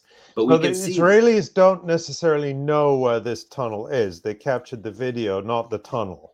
So they so, so they do capture the tunnel, um, and that's in this next clip here. So they they got this video and they clearly from the video attempted to find where the tunnel is. And you can see them up here near Erez and you can see that tunnel. That's what we saw from the other side. But th- that's do we know that that's the same tunnel as in the video they captured? Yeah so this is the same tunnel and they can't get into it because they haven't found the entrance. Look at that's them sawing through it because they can't find the entrance um, to the tunnel. So they, but see how it's the same. They're they're literally cutting into it because they don't know where hmm. uh, the tunnel entrance is, and then, um, and so now they've dug it out, and now they're showing it. Um, and Qassam, like they couldn't even find the entrance. I, I can't even stress how uh, far removed from combating the tunnel apparatus that this is. Well, this certainly shows the the, the captured video shows the scale of these tunnels, and presumably that's only a small part. And I can say I've mentioned this before when I was in Gaza 10 years ago and visited the commercial tunnels or the so-called smuggling tunnels that were between Gaza and Rafah, uh, from Rafah and Gaza to Egypt so these were not military tunnels. I haven't been in any of Qassam's tunnel network. Nobody, nobody has. Just some uh, Israelis. Sorry, right. Just some Israelis. Just some Israelis. But uh, what I saw was also on a vast scale. Uh, and those were the commercial tunnels. I talked about how we went down on this electric platform that lowered us down, and it was a platform that was large enough to park two cars side by side and then going off from the bottom of that shaft, which was very deep below the ground, you had tunnels going off horizontally that you could drive a car through. You could just drive a car through. So, what I'm saying is, what I saw with my own eyes was already on a huge scale. And so, I'm entirely capable of imagining that you have, just based on this video and the scale of that infrastructure, that you have an underground city on a massive scale. Yeah. So on the scale question, there the Israelis say that this is a four kilometer tunnel that they found, and they believe there's 500 kilometers of tunnels. So this, what we're seeing, this incredible feat of engineering, represents 0.8 percent of what uh, has, and this tunnel is in is near Erez in the north. So it's presumably an attack tunnel that was created in such a way that vehicles can traverse it and then end up inside Israel. Um, and so here's another video that they this is this is Yahya Sinwar's brother Mohammed Sinwar who led the operation to capture Gilad Shalit, which freed a thousand prisoners plus his brother. But this is just them. This is footage from their car that the Israelis captured. Look, he's telling them which direction to go in the tunnel. He's driving his car into the tunnel. And at the beginning, it looked like he was going like 40 kilometers an hour. Like they're not crawling, he's driving into the tunnel. Um, and so the Israelis are showing this. And presumably, this is just um, like building video that like they're going on a tour uh, they're checking the you know like a construction project it's a massive engineering project and they're testing it out and they're talking about it and israel publishes this video uh, of of Mohammed Sinwar, who's one of the top operational commanders in Qassam, um, just driving into the tunnel in a car. So again, you you have to use your imagination a little bit to to to to imagine what else is in the 500 kilometers of tunnels. Yeah. Um, when you see these guys just, uh, hey, yeah, turn, take a right here while we're driving through the tunnel in our car. And um, after they remarkable and after uh, they uncovered, after the Israelis uncovered that one tunnel that comes out near Erez, Qassam had a response, didn't they? Yeah, so we have that here. We have that here. Let's. So Qassam is able to respond to this uh, within hours. So this is Gallant. They don't go in the tunnel; they're just standing at the entrance that they dug out. Um, but this is a Qassam video that was released a few hours after Israel released, saying that this tunnel goes to Erez. Um, Israel tried to frame it in terms of like, but so this video is uh, you were too late, and this is all October seventh, and and interestingly, this is October seventh footage that's only from Erez. So they didn't just make a best of October seventh; they're mocking the Israelis showing this video by only showing footage from Erez. You arrived too late. Um, it's just remarkable. So we're talking about command and the mission had been completed. Um, when you're talking about command and control, Israel puts out a propaganda video that makes Qassam look incredible, that this un- unbelievable engineering feat, um, but then they turn it into propaganda. Qassam is able to respond to that propaganda within uh, several hours with footage that's so specific that it only deals with the Erez part of October 7th. Just the sophistication, the command and control, the ability to, um, to, to, to function as an organization is obviously completely intact. Um, and I just one other point that that some analysts have made that I think is a good one I'd like to see what you think about that, Jon, is that if this tunnel that the Israelis discovered had any strategic value to Israel, for example, if it led them to a broader network of tunnels, that uh, or they could use this entrance to somehow flood the tunnels or go in or do whatever they think they're going to do, Israel would not have released the video because you wouldn't want to tell Qassam we know about this tunnel. Do you think that's a good point? Yeah, and and also just when you look at that tunnel, can you imagine flooding that tunnel with water? It's so absurd. It's like uh, you know, pe- I think people think maybe the Israelis think that they're these because a lot of the the branches of the tunnel are like we saw them. Um, the the archway looks like it's about six and a half feet tall, um, but these are clues that we're seeing that just open up enormous um, contingencies that just make it seem like it's not serious. If if Israel found this tunnel, wouldn't the first thing they would do, you'd think, would be to go in and begin the mapping of this tunnel? Um, but that's not on their their radar. It's it's it's it's strange. I mean, I don't want to jinx things and and and make the Israelis not release this footage, but the footage that Israel releases, thinking that they're somehow, um, you know, showing how evil Qassam is, are just brilliant engineering. Um, you know, the videos that they show are, are are just crazy heroism. They say like, oh, this is them fighting in a in a school or whatever, and and what they're showing is just like heroic um, indigenous resistance um, to genocide in their own communities. And, and this response so, by it's so ingenious as well, like and and the scale of it is really incredible to see. I mean, and it, it's really it's really interesting that it shows how the Israelis kind of don't believe their own propaganda when they when they're putting out this stuff about flooding tunnels. So on one hand, they kind of ha- want to have it both ways, where they're sort of saying, well, this this it's this terrible, evil underground layer on one hand, but on the other hand, we're just going to flood them with uh, with seawater. And you know, there's no way they would have thought of uh, you know uh, basic engineering things like uh, drainage and so forth. And it's just, it's. I mean, the footage we see there. I, I remember we showed a we showed another tunnel video quite uh, fairly early on. I think it might have been one of the streams that got taken down, but that was a um, Saraya Al Quds video of a of a much of a much smaller tunnel um, and even that had in it, you know, infrastructure. It had uh, medical. We, we, I remember you commented at the time. It had um, first aid kits, even a fire extinguisher, and a, a, telephone. You know, its own, presumably its own secure uh, communications network. So, you know, it's like you said. It, it looks like these are basically small underground cities.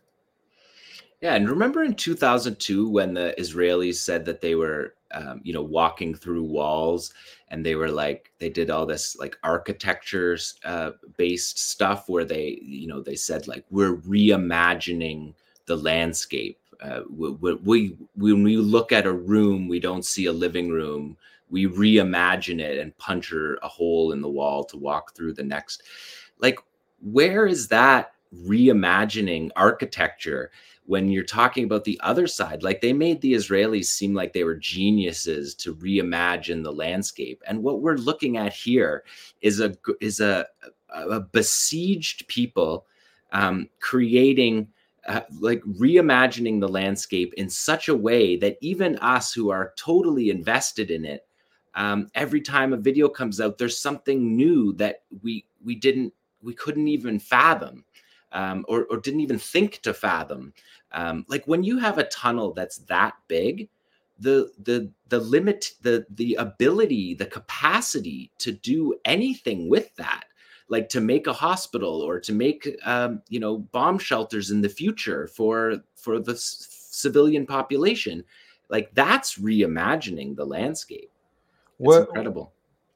It it's really remarkable that uh, when you think about just the determination you know just just to say you talk about reimagining but then to do it then to marshal the resources to organize this to to to get the supplies needed to do it. And this is necessary. I mean you have you have this this common israeli talking point that uh, oh why, why is the hamas they are always building uh, instead of building the tunnels, why they aren't building the schools, the hospitals for the uh, for the Palestinians in Gaza? Why they steal the concrete and they are stealing everything and building the tunnel? Why not to build something positive?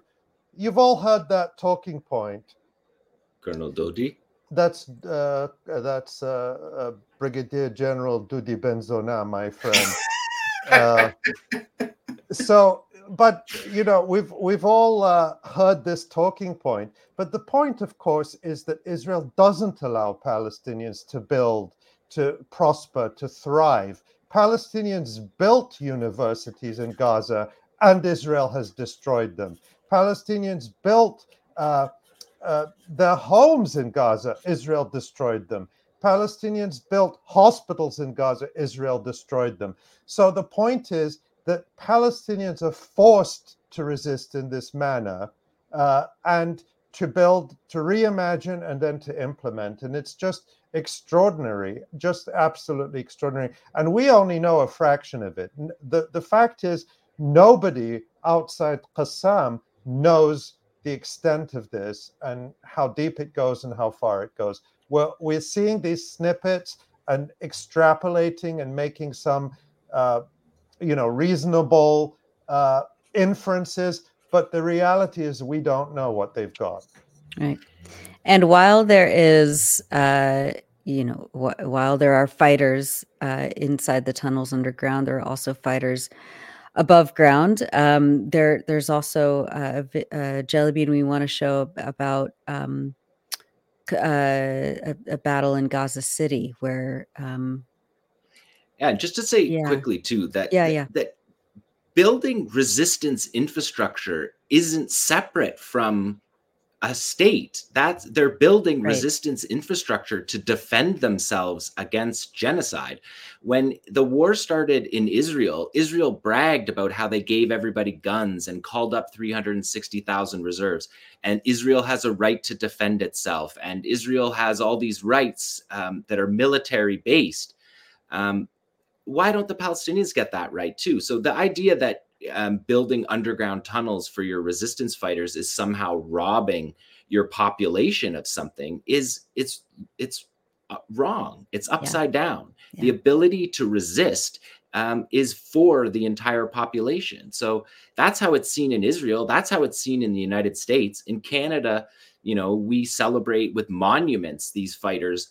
Um, you know, so Right. Why doesn't it get to be that way for Palestinians? Like, why can't they celebrate their resistance? And why does the resistance have to be told it's somehow separate from the national project of, of, right.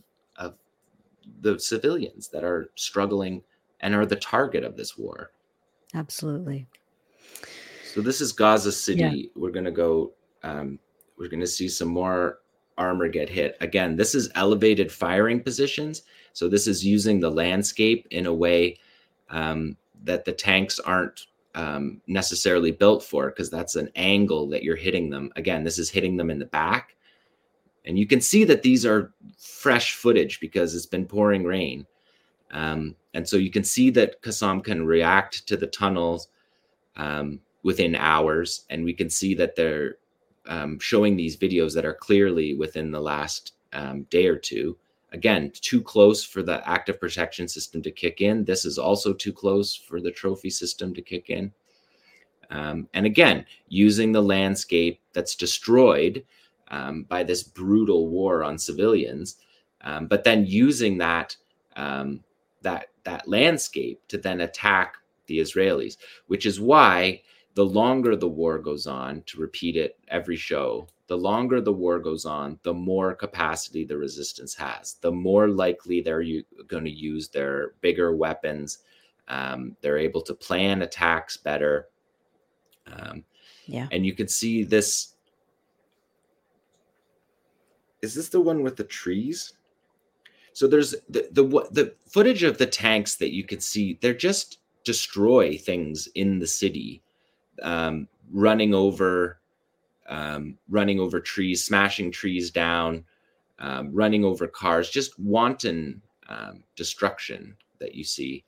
Um, and in one of those videos, the um, the tank hits a tree for fun, runs over the tree and gets stuck on the tree, which gives the Qassam fighter the ability to come up close behind him and hit him, which is just like um, you know the karma cycle or, or what you want to be what you want to call it. So then, and now we have more personnel here. The Israelis 70 days in, still hanging out in windows.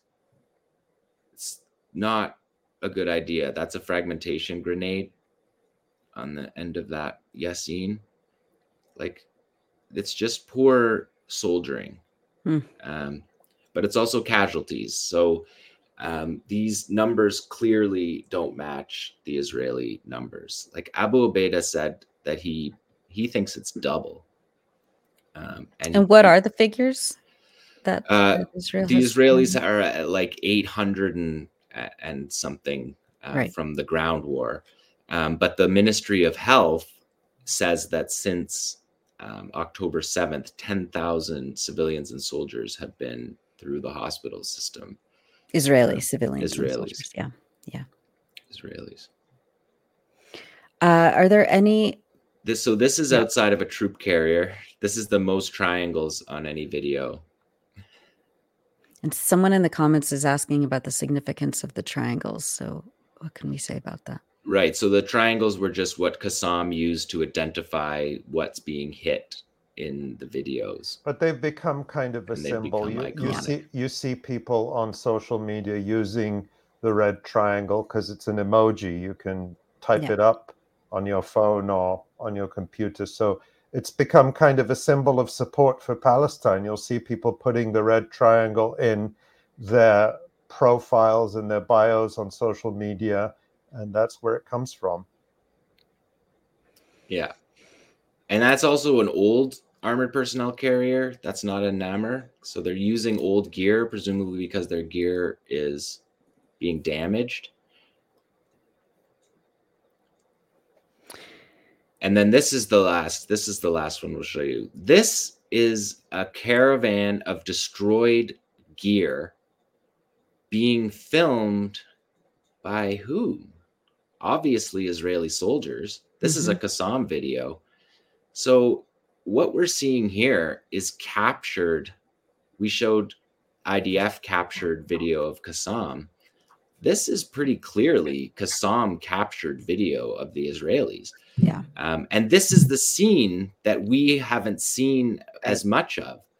Um, this is what Israel doesn't want to be shown is the dragging of these multi-million dollar armored vehicles out yeah, and it, it, shows it shows that this tank has been immobilized. Like, yeah. Not, and that's all you need to do because that right. tank is pretty intact. It's not like, you, in, in other words, you don't have to blow the tank to pieces in order to uh, to to disable it and to take it out of service, and also to put those soldiers who are in the tank in a in a quandary because mm-hmm. if they survived the attack, now they don't have their tank. Now they have to be rescued by another force, or they have to somehow escape from the Qassam fighters who are coming after them.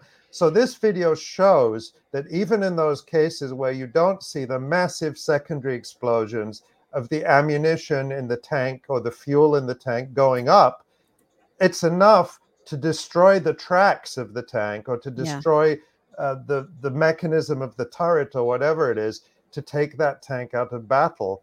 And it is extraordinary to see this video of how they got uh, to see this video and wonder how they got their hands on it. Mm-hmm. And well, we've uh, seen their captured gear, right? They've showed us captured yeah. gear, captured kit. Yeah, but it means that they got they got so whoever that soldier was who filmed this, Qassam got to them after that sometime after this was filmed, in circumstances that we may not have seen, we may not have seen in any of the videos.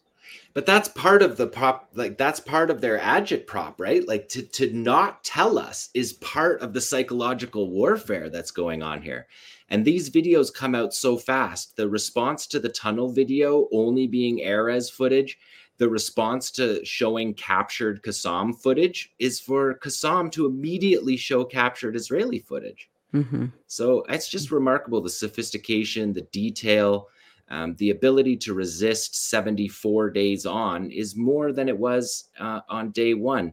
And the only thing the Israelis have accomplished um, is attacking hospitals um, and putting fake uh, guns in incubators as if that's um, like as if anyone in the world would think that that's a thing that happens. Um, but but just like grotesque, disgusting uh, civilian massacres, and the Palestinian resistance um, fierce, more fierce today than uh, at any point, and now presumably battle hardened and experienced. Um, it's hard to see where this goes when they talk about, you know, after this war ends, um, because you've got, um, you know, hundreds of thousands of enraged children who have watched this happen. Um, you've got 30, 40,000 fighters who all know that they can defeat the Israelis um, and destroy their fence system. Um, I mean, we've seen in Qassam videos, uh, documentaries where Qassam fighters are like talking disappointedly about how pathetic the fight back from the Israelis are. I mean, Abu Ubaidah even said it uh, in his last speech that when they hit these ambushes, they're not they're not huge firefights. They're not getting in huge firefights. They throw grenades and run away and then call in airstrikes. Or in the videos, we have to cut the sound out of the videos, but a few of those videos have screaming soldiers in them. Um, we've cut also civil, the soldier casualties out of these videos. Um, yeah, that, just... and that's important to say because it's not just the footage of the uh, disabled tanks we saw. We saw yeah. sol- soldiers, yeah, uh, severely injured soldiers being evacuated, and it's not clear if they would survive those circumstances. But we're, we're we do not want to push our luck with the uh, platform censorship, but uh, that must also have been video. I mean, that's extraordinary to think about. That that was a soldier, presumably filming other injured soldiers, and then that soldier must have ended up dead because the soldier who filmed it, because that's the only way Qassam could have gotten their hands on the video. Unless they ran away from the from like the there, there was one video that showed Qassam overrunning a, a, an Israeli outpost on the top of a sand berm.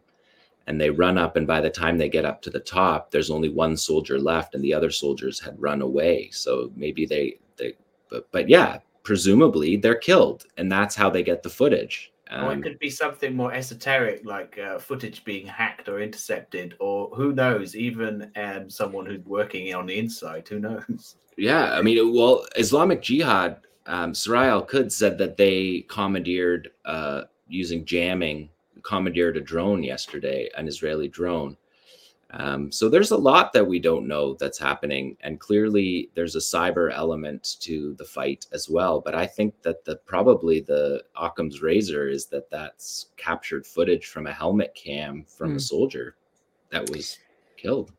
Qassam, the startup nation. Um, um, let's uh, yeah, let's um, let's wrap. I mean uh, there's so much that we you know that that that we could still talk about for hours and hours on end. Um, we will get more into that in our next live stream. Um, ali did you want to remind people um, of uh, how they can support? Yes well there are lots of ways you can support us and uh, if we put up the website again i i want to emphasize how proud we are of all the reporting that we do, particularly our colleagues in Gaza. You can go to the Electronic Intifada, electronicintifada.net, and see what see on the front page on the ground reporting from our colleagues in Gaza, and we're so proud of them. And they are doing this work so that we can tell the world what's happening. That's the one thing our colleagues in Gaza always tell us is don't stop talking about Gaza. They have they say when we see people out protesting, when we see people making noise about Gaza, that's what gives us hope. And so these articles, these stories that are being written by our colleagues in Gaza are things that you can take and share and send them to friends, to family, to people who are who are saying what's going on in Gaza or people who are misinformed. This is why we put this stuff out. All of this is free for the whole world. We have also a couple of really moving articles. We published another one uh, today. There's one on the screen now from uh, Khalid al Qirshali, who is in Gaza and who just wrote this beautiful piece a couple of days ago about our dear friend Refaat Alareer, who was murdered by Israel. And then today, if we uh, go onto the front page, we have another article by Tamir al Ajrami, who is um, one of uh, Refaat's former students, and he writes about the smear campaign, the incitement campaign, actually, that, that helped get Refaat murdered by Israel. And uh, he tells really what Refaat was really like, which was a wonderful person who has had a tremendous influence. I miss Refaat very, very dearly. Every day I feel his absence more and more. And um, so we're very proud of all the work we're publishing in his memory and reporting from Gaza. And many of the reporters who are writing from Gaza were Refaat students. And that is just a reminder of what an enormous influence he had and what an enormous gift he was. And then if you go back to the front page, Tamara, um, just there at the top left, get updates. Sign up there for our email list. You get uh, an email a day with all our headlines and links to our stories. And then, if you can, uh, make a donation. We know not everyone can make a donation. So, if you can't, if it's going to create hardship for you, don't. But if you have if you have the ability, please do because this is how we fund our work. And right now, just a reminder that this month we have these wonderful angels, a group of uh, people who have come together and are matching every donation dollar for dollar until the end of the year, until we hit our goal. So please, uh, those are the ways you can support us. Read, share, sign up for the email list. Of course, the YouTube channel, make sure you like this video and you subscribe to the channel because as you all know that helps the YouTube algorithm to to make this material more prominent. It helps us fight the censorship. And above all, thank you to all all of our friends and viewers, new and old, for the support you give us and keep us going. That's what keeps us a strong voice, uh, making sure that the eyes of the world remain on our friends, our loved ones, our people in Gaza right now, and of course, all over Palestine. Exactly. Thank you, Ali. Thank you, Tamara Nassar, behind the scenes, uh, as always, for your brilliant production and uh, just nimbleness um, and everything else you do. Thank you, Tamara. Jon, Asa, and Ali, uh, thank you. And we will be back on Friday. So mark your calendars. Uh, because of all the holidays, um, we are switching up our usual schedule. So we'll be back uh, with another live stream on Friday. Go to electronicintifada.net, sign up to our email list. As Ali said, you'll be notified of our live streams. You can also um, uh, sign up on our YouTube channel to to uh, subscribe and get notified as well. So thank you all so much. Um, please keep safe, and we'll see you next time. Thank you.